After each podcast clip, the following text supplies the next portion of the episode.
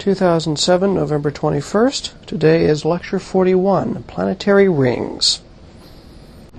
Right. So we talked about Saturn's system yesterday, and we talked mostly about the moons. And I only briefly showed a picture of Saturn's rings. And today I want to talk about planetary rings in general. We'll spend obviously a lot more time on Saturn because Saturn has the most extensive and, and interesting of the ring systems. But in fact, there's a couple of simple facts that we're going to see today. One of which is that all of the Jovian planets, Jupiter, Saturn, Uranus, and Neptune, all have ring systems of various kinds. So the key ideas we want to cover today are as follows. First of all, simple factoid. All the Jovian planets have rings. Every single one of them. They range from Jupiter, which has extremely faint dusty rings that were really only discovered when Voyager passed by. Saturn, of course, has been known since the time it was first looked at through telescopes that it had something going on, and Huygens in the 17th century showed that it had a very bright, spectacular system of rings. That's the iconic, you know, little kid's picture of a planet. It's going to be Saturn, you know, a planet with a ring. Uranus and Neptune also had rings around them. They turn out to be much darker, thinner rings than are seen around either Jupiter or Saturn. And in fact, Neptune's even resolve into ring arcs. And these weren't discovered until the late 20th century. And finally, we'll spend some time talking a bit about what the rings are made of. Basically, they're orbiting bands of either icy particles or dusty particles that have fallen into a plane around the equators of these, of these planets. We'll also introduce the idea of shepherd moons. It's one of the gravitational mechanisms by which rings can actually be confined into thin little rings. And we'll say something a little bit about the origins, the possible origins of the rings that will lead us to the introduction of the so-called Roche or tidal radius, which is how close you can have a body get to the gravity of another before the tides actually tear the body apart. And that's going to be part of the clue as to what's going on to building a planetary ring system. Well, let's just dive right in. Jupiter, all the, all the Jovian planets have rings. Now, this was certainly known that Saturn had rings. That's, the classic example. But in the late 20th century, people started thinking, well, why is it we don't even have little faint ring systems? We have very strong gravity. You have icy conditions out there in the outer solar system. There should be conditions conducive to the formation of at least some ring system. So why is it Saturn has rings and the others don't? Well, what this led, of course, was to people to look a little bit more closely. And indeed, when people examined these places more closely, primarily with the spacecraft flying by them, but actually from the ground as well, people found that there were ring systems, but they're very, very faint, very, very thin. The one surprise, though, was Jupiter. Jupiter is kind of in a relatively warm part of the solar system. You don't expect bare ices to really survive there. And what we found around Jupiter was very, very faint, very dusty rings. These are not now made of ice particles, but actually kind of ground up, almost sand-like sooty particles, what we refer to as dust, although it's a lot coarser than the interstellar dust you'll probably learn about in 162. There's very, very little material in these rings. The, ma- the total mass, if you added up the complete mass of all the rings in the, in the Jupiter system, it's about one trillionth the mass of the Earth. So it's really a t- tiny amount of stuff. In round numbers, this is a million times less material than found in the bright icy rings of Saturn. So these are really, really small. Here's some pictures of just sort of how thin these are. This is a picture taken, this top picture here is taken from the Galileo spacecraft when its orbit brought it behind the planet Jupiter. So the sun is being eclipsed by Jupiter here and you can see the reflect the refraction of sunlight around the limb of the, of the heavy atmosphere of Jupiter, and you can see the rings just barely backlit. You can sort of see where the shadow kind of cuts them off a bit here. And this is a close-up. Again, this is seen in, in what I'd call forward scattering. So the sun is the sun is sort of in front of us, and we're seeing the light scattering off the rings and into us. That turns out to be the best way to see these dark rings because they're not very reflective. And you can see they're very, very flat, but they're made of a series of bands here. And there's sort of a little gap in there. But there's a fairly sharp edge. It's almost as if the outer edge of these is being reasonably confined. You can also pick up, and it's a little hard on this picture. I'm going to try just dousing the lights a little bit here. You, know, you can't really see it much. There is actually a very, very faint halo on these rings. You have to really amp the contrast up to see it. That faint halo is actually part of a system known as the Gossamer rings. It's very, very faint, tenuous material. So to see it more easily, rather than using the photographs, which require kind of a lot of tweaking, you can go to a cartoon. Sorry, you can go to a cartoon of them, which we'll show in just a second. One question is, what is this material? Because we didn't expect there to be any icy material, and in fact, people didn't really expect there to be rings around Jupiter. Saturn, Uranus, and Neptune maybe, but not Jupiter. And the answer is because the material is so dark and dusty, the most likely source of this is twofold. One is dusty material that's knocked off of the moons, of the inner rocky moons of, of, Jupiter, by, by meteoritic impacts. Basically, the meteor impacts on the surface. These things are very dark. They contain a lot of rich organic material or carbonaceous materials on them. And the impact basically melts and blasts off this material, and it settles into this ring plane to form a ring. The other source of dark, dusty material are comets.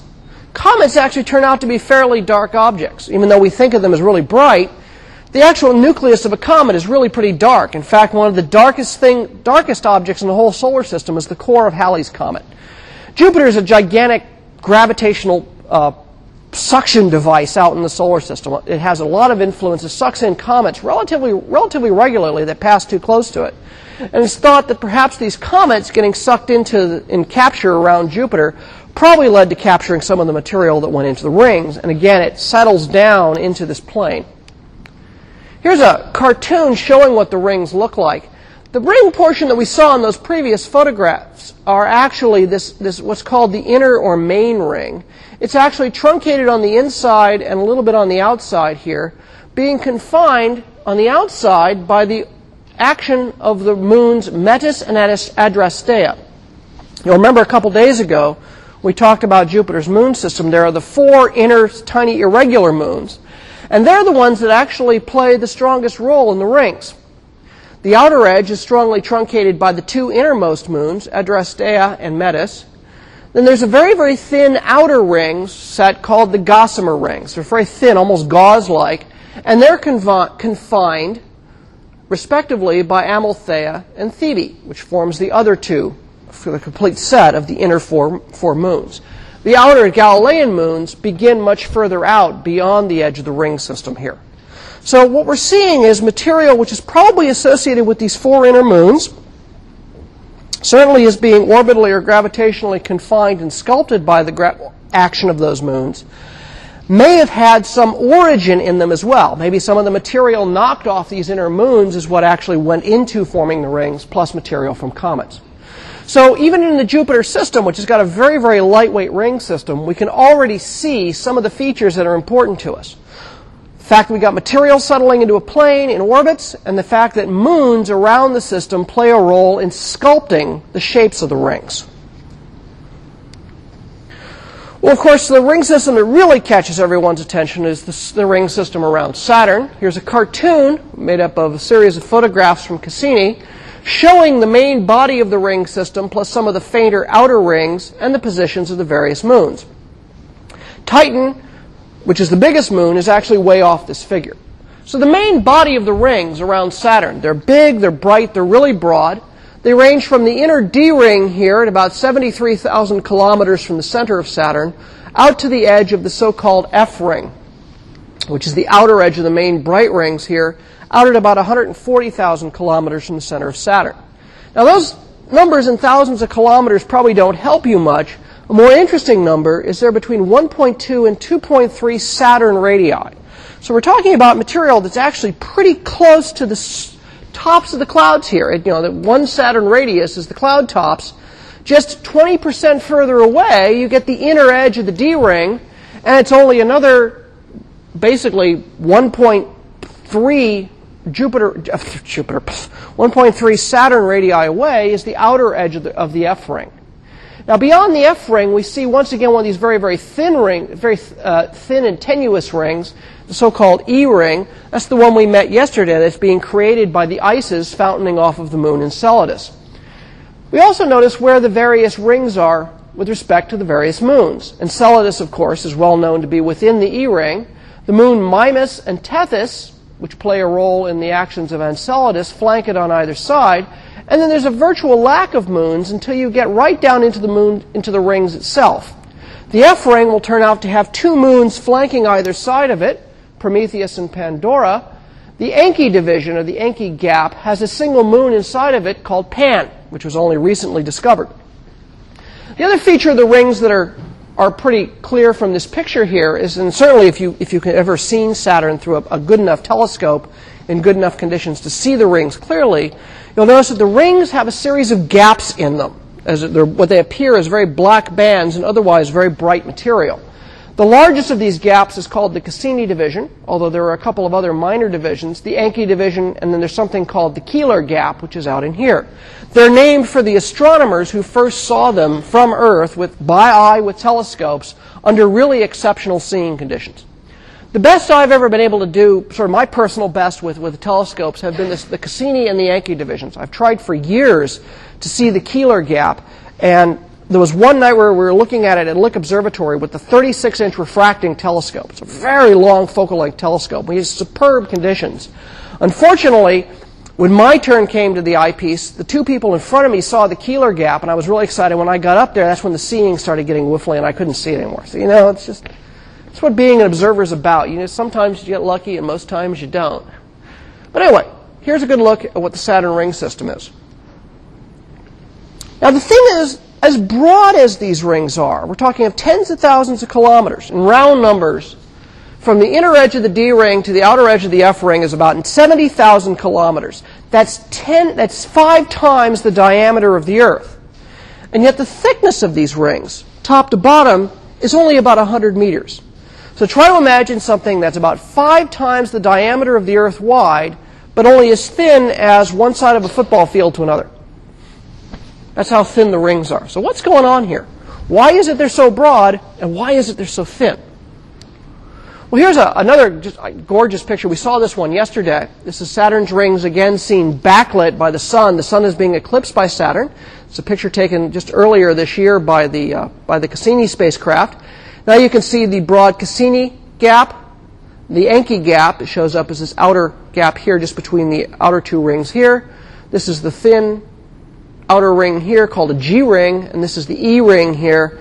And Enceladus is just visible as this little spot down here. And of course, as we saw yesterday, this little sort of star-like spot just on the inner edge of the G ring there, of course, is our own planet Earth being viewed as we look back into the inner solar system. Here's a close-up now of the rings. This is looking in, this is uh, near the inner edge of the rings here. This is the Encke gap. You can see the Keeler gap there. And of course, this is the Cassini division here. One of the things you first see about this is the rings are not a continuous sheet. They actually are made up of thousands upon thousands of little ringlets, all nested together. For those of you old-fashioned audiophile types, it looks a bit like an old phonograph record in many ways, but it's a phonograph record with some great big tracks missing from it. So here you can see also some color. Normally when we see the rings, we see the rings in reflected sunlight, and so they look like sunlight shining, coming off of bright, shiny ices. And that certainly is what we would see with the eye. But using digital cameras, we can play with the contrast a bit, and there actually are color distinctions among the various pieces that make up the ring. These colorations are probably due to organic contaminants on top of the ring ices. But one of the first things that should become obvious is, is the rings here are very, very bright. The rings of Jupiter were really dark. They were hard to see. In fact, you can only really see them when they're backlit or you can see them in the infrared. But the Saturn's rings just, just walk out and get you. And the reason is because we're looking at bright, shiny, icy surfaces with only a little bit of organic contamination on top of it. That's an important clue as to the dynamics of the rings. Something is, if you take an ice ball, put it out in the outer solar system, there's all kinds of dark, dusty junk around, and over a few million or billion years, you expect, as we've seen, the surfaces of the moons all get this sort of dark, reddish, gunky patina on them. So why is it the rings have stayed so clean? And the reason turns out to be that they're constantly colliding with each other in the rings, breaking off the, breaking off the outer surfaces. And so the patina is never actually able to, to build up, and so they stay nice and bright and shiny. Here's a nice edge-on picture of the rings. This Cassini is on a, on a long tilted orbit, a series of long tilted elliptical orbits around Saturn. And every now and then it makes a passage through the ring plane in this particular case, it was making a passage through the ring plane on the day-night terminator of Saturn. So the sun is off over here to the right, as viewed in this picture. And you can get an idea of how really, really thin these rings are here. They're just razor thin. And even that, the thickness that you see in this picture is largely the resolution limit of the camera. The actual rings are literally no more than about 100 yards thick, except maybe in a couple of, of lumpy spots. So what's going on here? Well, as I've alluded, the composition of these rings is basically ice balls. They're, they're certainly not solid. They're containing of billions upon billions of, of ice ball sized particles that probably range in size from a couple of centimeters in size up to about five meters. So, you know, sort of, you know, small garage or big truck kind of size things for the largest ice balls. But most of them are literally about snowball or fist sized. That's one of the clues to why it's only 100 meters thick. The total mass of these things is about one millionth the mass of the Earth. If you add that up, that sounds like a fair amount, but it only adds up if you, if you could collect up all the ring particles and form them into a moon, you'd only get a kind of a 100 kilometer size irregular icy moon out of it. So it really isn't that much material, but the fact that it's broken into really tiny parts and then spread over a huge area and the surfaces are kept roughed up and clean is what makes them really shiny. Now the ice balls are in really close orbits. Each of the individual ice balls is like a little tiny moonlet orbiting around Saturn in the equatorial plane of Saturn. As they move around, they're within close proximity with each other. Now the orbital speed of one side to another means that there's always these really slow motion collisions. They're always bouncing off each other inside the rings. And it's that bouncing off of that has two basic effects. One is if the collision is really slow, the heat of the collision will melt the ices and then it will freeze again, and the two will then stick together and you grow. Other times, you might have a, a, ring particle which has gotten kicked onto a slightly elliptical orbit compared to the circular orbits, and so they'll actually come in and smack each other. And when they smack each other hard enough, instead of sticking, they actually will fragment and be able to break into smaller pieces. So you can imagine you start out with fairly big chunks when you're building a ring system, but successive collisions will slowly break them down. Eventually, you reach the point where the rate at which things are breaking down roughly matches the rate at which things are coagulating to build back up, and you kind of achieve an equilibrium. Where for as many things as you build up by sticking together, you later break apart. And so you form a nice equilibrium and a distribution of things that range from really tiny sizes up to kind of truck sizes. The other thing is that these collisions are part of what makes the ring plane so thin. So now instead of imagining things going on in the plane where things are bouncing together, what you have is imagine vertically now, as two things are orbiting around, they're going to probably oscillate up back and forth. If you took a, see how, how do we want to do this? Take an object in a simple circular orbit.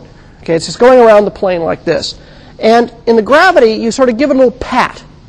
And you actually push it vertically up out of its orbit. What's it going to do? What it's going to do is it's actually going to oscillate up and down as it orbits, just like it's on a spring. Okay? Now, if it was all by itself, it would just continue oscillating up and down.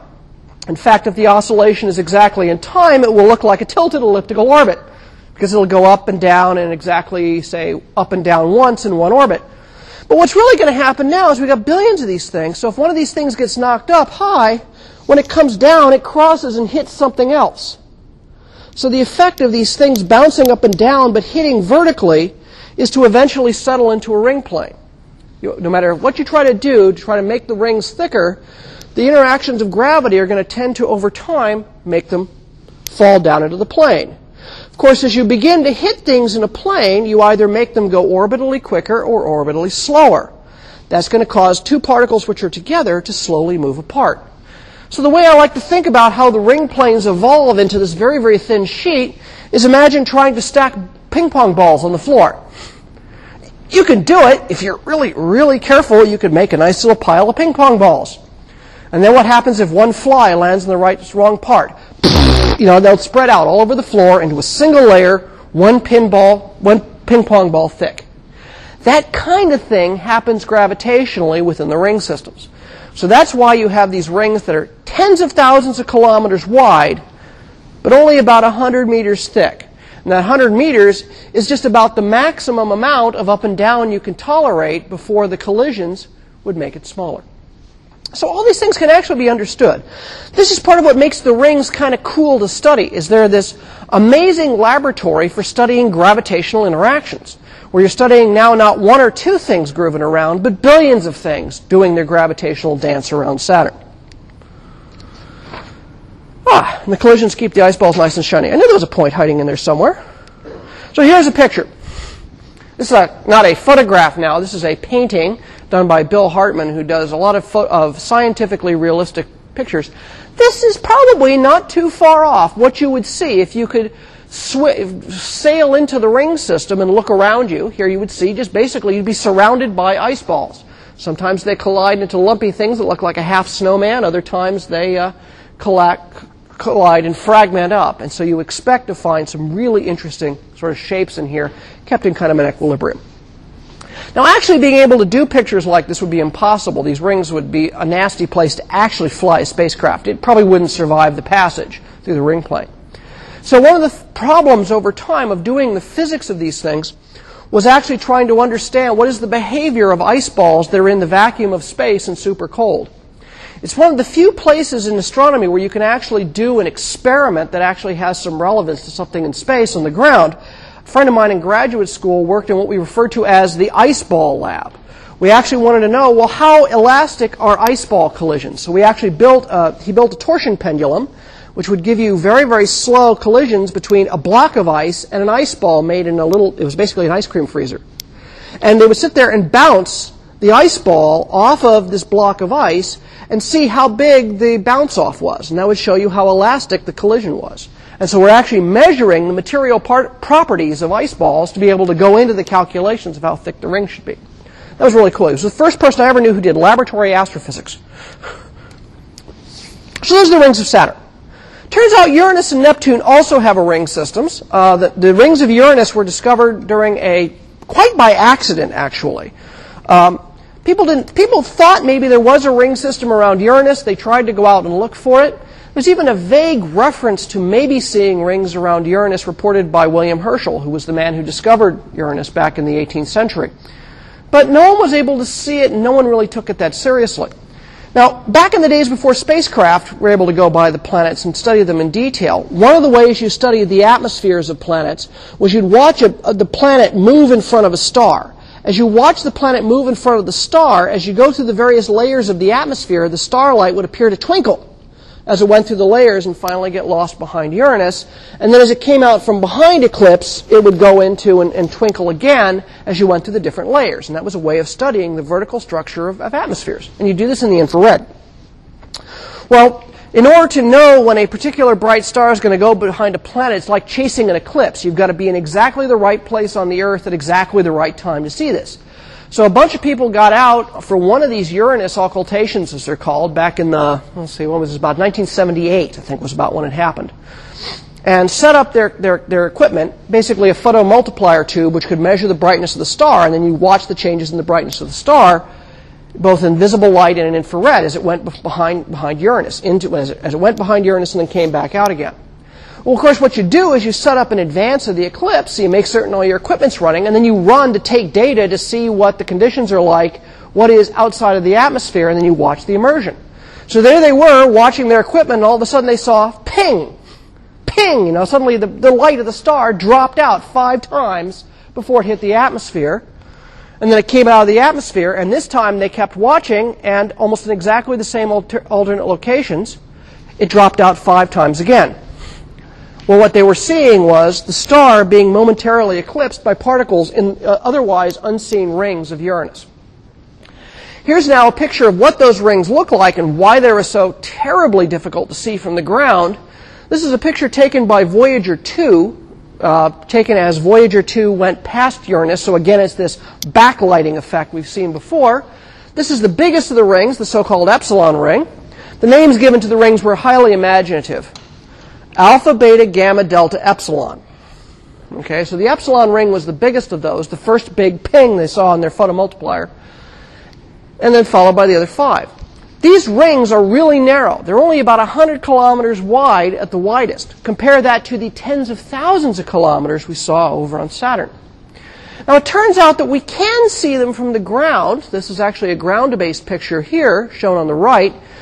But it's using modern adaptive optics to detwinkle, using lasers basically to detwinkle the atmosphere a bit, and working at infrared wavelengths. So is this? A, yeah, this is a picture taken from the Keck Observatory, and in the infrared, these dark, dusty particles actually have a significant backscatter from sunlight, and you can finally see them. They're so dark they don't scatter much visible light. And so here we see these very, very dark, very, very thin rings of Uranus. Here's a picture of this backlighting now, but they've really cranked the contrast way the heck up. And you can see the motion of the spacecraft is causing the background stars to smear. So what they actually did was they, as the spacecraft was flying over, they tilted and panned the spacecraft so it would expose in one position on the rings. But in so doing, of course, the spacecraft was moving with respect to the stars, and that produces these streaks. So you can see the direction of the spacecraft's motion this way. And now you can see this, again, this looks kind of like what we saw in Saturn's rings band upon band of ring particles, all orbiting in a very, very thin plane. So the same sorts of thing we saw over on Saturn, a lot smaller, a lot darker material, and so it isn't visible and it isn't as obviously visible in backscatter as we see in Saturn's rings. Now, people, once they got and discovered the rings of Uranus, they got really excited and said, okay, Neptune's got to have rings too. So they went out and did the observations. And there, the data were really, well, peculiar. They'd see, one person would report suddenly seeing a disappearance on the ingoing side of the eclipse, but nothing on the outside. Or another station would see nothing going in, but something going out.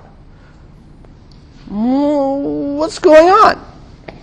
So sometimes people thought, well, maybe the rings aren't complete, maybe the wings form into arcs. So it was a big mystery, and all the attempts to do this from the ground with telescopes just didn't get anywhere because know, Neptune is 30 astronomical units away. it's way the heck out there. So you had no hope of doing this from the ground. So it really had to wait until 1989. It was one of the big things Voyager 2 was going to do was to solve the mystery of Neptune's rings.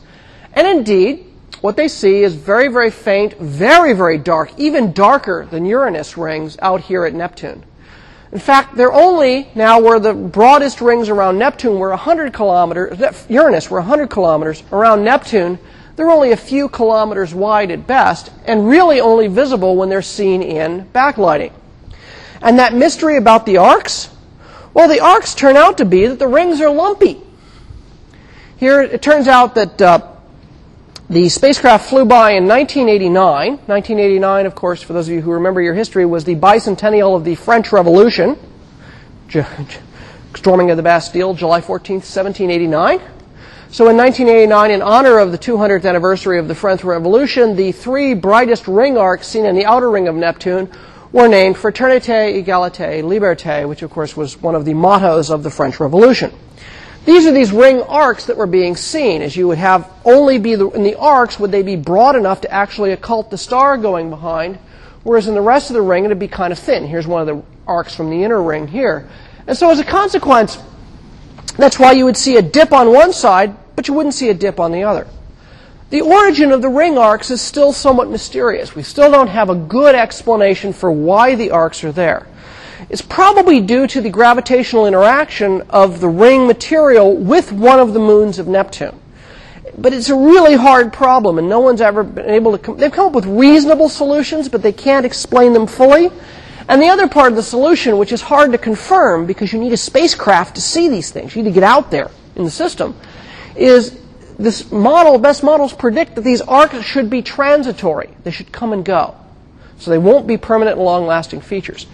So, you know, it's good to know there are still some mysteries out in the solar system, and one of them is the dynamics of the Neptunian rings. Well, this brings up some interesting things. What can you do with what other than saying, "Ooh, gee, the rings are kind of cool." What can you learn from them? One of the things the rings have really taught us is a lot, a great deal about gravitational dynamics in systems that are kind of funny. They're halfway between a fluid and halfway between single particles orbiting. And they, their behavior sort of is a funny amalgam of the two.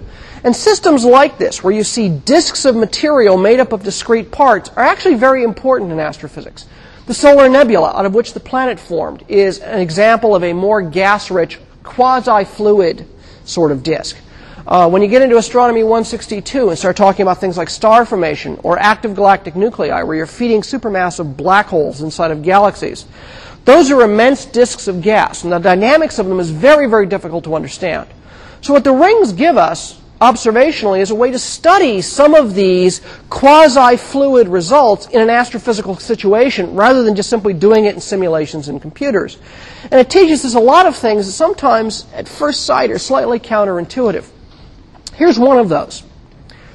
I just got through describing with Saturn why the rings are so thin. Well, the collisions eventually spread the rings out. Well, if you actually just simply had the rings spreading out all by themselves, eventually they would spread so thin they should disappear. Those on the inside should fall into the planet, and those on the outside should just simply fly away into space or spread out so thin you don't see them anymore. So, why is it that really, really thin rings can still survive? How is it that they're confined, that they don't just spread out like a pile of ping pong balls would quickly spread itself across the room? Why is it they stay confined? One of these is actually a form of what's referred to as shepherd moons. Way shepherd, moon shepherd moons work in pairs, and the way they work as follows. Here's a, a thin band, a thin ring arc, or thin section of a, start again. Here's a very thin ring made up of a whole bunch of little ice balls all moving here to the left. On the outside of the ring and on the inside of the ring, compared to the planet, the planet's down below here, are two moons. They don't have to be very big. Now, the outer moon, remember Kepler's laws, will tell you that the further you get out from a central massive object, the slower your orbital speed is. So let's just put everything on kind of circular orbits at the point. This outer moon will be moving slower than the inner moon. So I just happen to catch them in this picture where they're just about the same, but of course the inner moon's on the inside track and moving faster, so it will eventually get out ahead of the outer moon and come back around and lap it. Now, because the inner moon here is orbiting at a slower speed than this inner moon, it's also orbiting at a slower speed than the ring particles. So it tends, on average, to stay behind a ring particle. The ring particles pass it and get out ahead of it. Well, what's going to happen? That from the ring particles' perspective, they see a big moon behind them. Therefore, they see a gravitational force pulling in a direction opposite to their direction of motion. Remember, forces cause accelerations.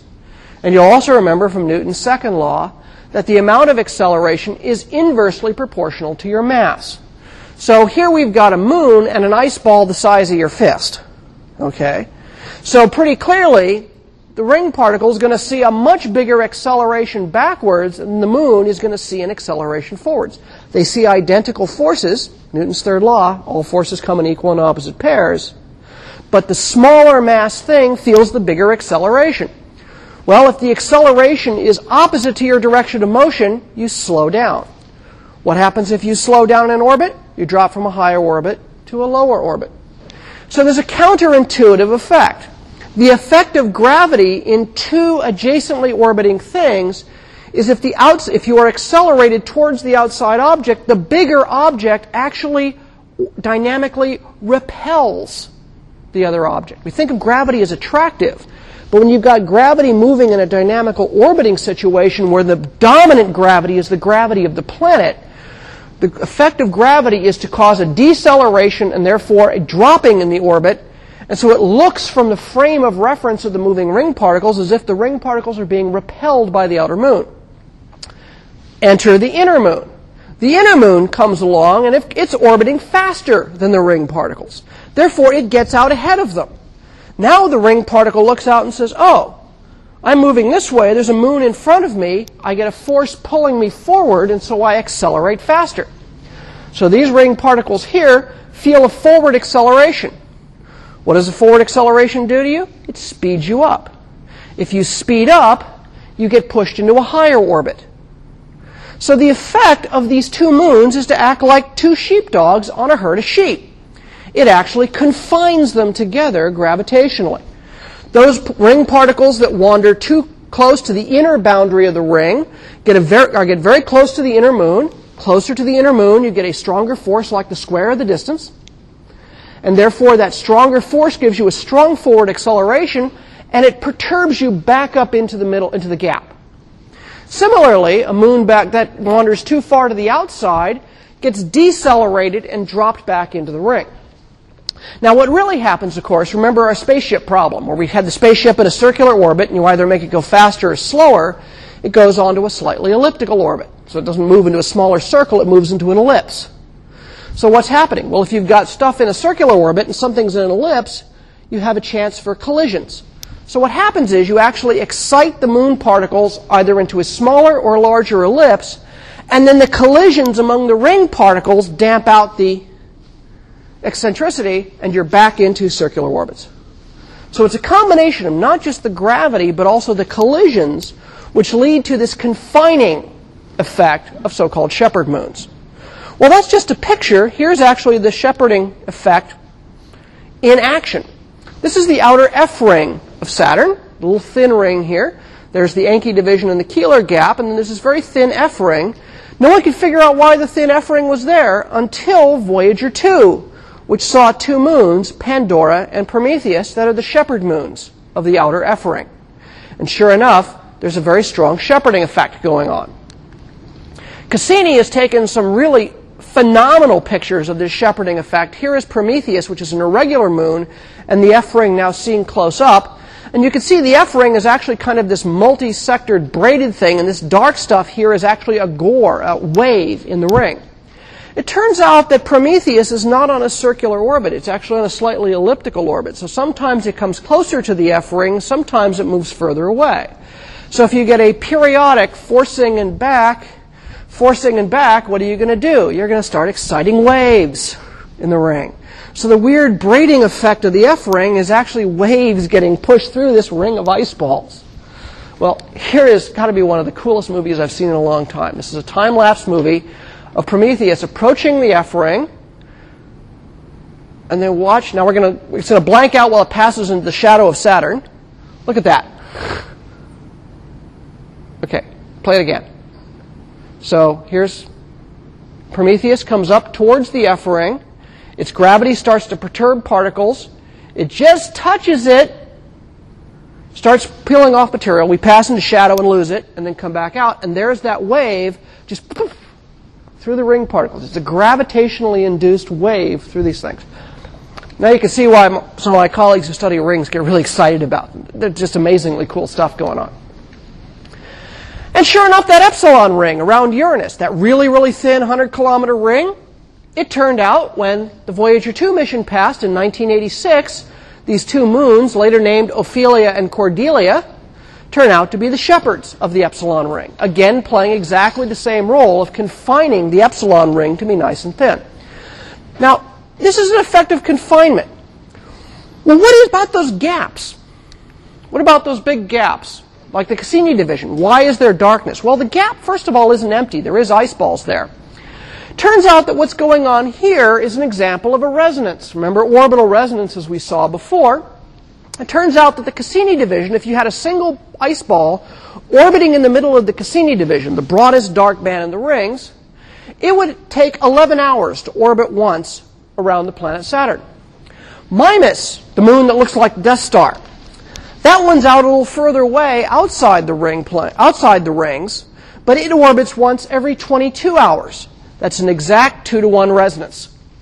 So what happens is an ice ball that's sitting here in the middle, minding its own business, going around in a circular orbit, every now and then at the same place in the orbit feels this tug from Mimas out there.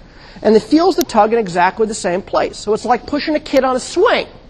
You push the kid on the swing exactly in time with their swing, exactly in resonance. The swing gets bigger and bigger and bigger on each swing. You then excite this ice ball into an elliptical orbit. And that elliptical orbit moves it to either the outside or the inside, where it collides with the other ring particles and clears the space in the ring. So this is an example of a resonance that's actually clearing a persistent gap. So there's another way in which we can see this effect of resonances writ large. It sculpts the ring because of these resonant interactions between the moons and the individual ice balls in the ring. This repelling effect also plays a game in the Encke gap. No one could understand the Encke gap because it wasn't near a resonance. Well, Cassini took a deep picture and found, buried right down smack in the middle of the Encke gap, a moon called Pan. As Pan moves around on its orbit, a particle trying to come in from the outer part of the ring will feel that acceleration forward and get brought back up into it. A particle down here will see Encke will be moving faster than the moon Pan. We'll see behind, so if it tries to move up into that orbit, it gets decelerated and dropped back down. Unfortunately, I don't have a good picture of it here to show you, but you also get this wonderful wake of waves in the ring behind the moon as it moves along. It leaves little ripples in either edge of the Encke gap. So where do the rings come from? What's the origin of these things? Well, the first thing to notice is the rings aren't very massive, right? In the case of the rings of Jupiter, Uranus, and Neptune, they got about the mass you would expect for an ice ball, about 10 kilometers across. Saturn's rings are a lot bigger. It's more like a mid-sized icy moon, one or 200 kilometers across, depending on how you do it. Well, there certainly are 10 and 100 kilometer ice ball-like things around, so that's a hint. The ring particles may have had their origin either A, an icy moon that wandered inside the tidal or so-called Roche radius of the planet and was tidally disrupted and broken into parts. And so what we're seeing is the debris from a moon that was gravitationally torn apart by the tides of, say, Saturn, in the case of Saturn or Jupiter. So that's one possibility. You bring in a consolidated moon, and then the tides rip it and shred it apart, and the shredded parts are what form the ring. The other possibility is that we, we think that a lot of the moons formed with the planet in a sort of a rotating nebula that, out of which the planet originally formed, just like we think, for example, the four Galilean moons formed. However, if you're inside this tidal radius, the tides would be so strong, you would never be able to consolidate the bits into a bigger thing. The minute you got above a certain size, the tidal force would just rip it apart again. So either you're a moon that wandered in and got destroyed, or it's the raw material that would have built a moon there, but it never got to consolidate because of the tidal action of the host planet. Well, this tidal radius has a name. It's called the Roche radius. It's the distance at which, how close you can get to an object before the tidal forces on the moon are exactly equal, front to back, are the, equal to the gravitational force holding that moon together. It's basically the disruption radius. If the moon gets closer than its Roche radius, basically the gravity front to back gets so big it basically tears it apart. And it just simply shreds the object. If you have, similarly, if you have icy particles orbiting inside the Roche radius, they can collide to build a bigger thing, but once the thing gets above a certain size, the tidal forces rip it back apart again. It sets a limit on how big you can grow. Well, the reason why we think this is the case is all the rings are close to their planet. They're within one and a half to two times the radius of the planet. That places the rings are all, in every four cases, within the Roche radius of their host planet within the Roche radius of Jupiter, Saturn, Uranus, or Neptune. So here, once again, is the effect of gravitation, the effect of orbital dynamics, sculpting a system. In this case, we're seeing it sculpt the rings. And we get back from Thanksgiving break on Monday, we're going to see some other examples of gravitational sculpting, now not among rings, but among families of objects in the inner solar system, the asteroids, and in the outer solar system, the Kuiper Belt. We'll see you all on Monday. Have a good Thanksgiving.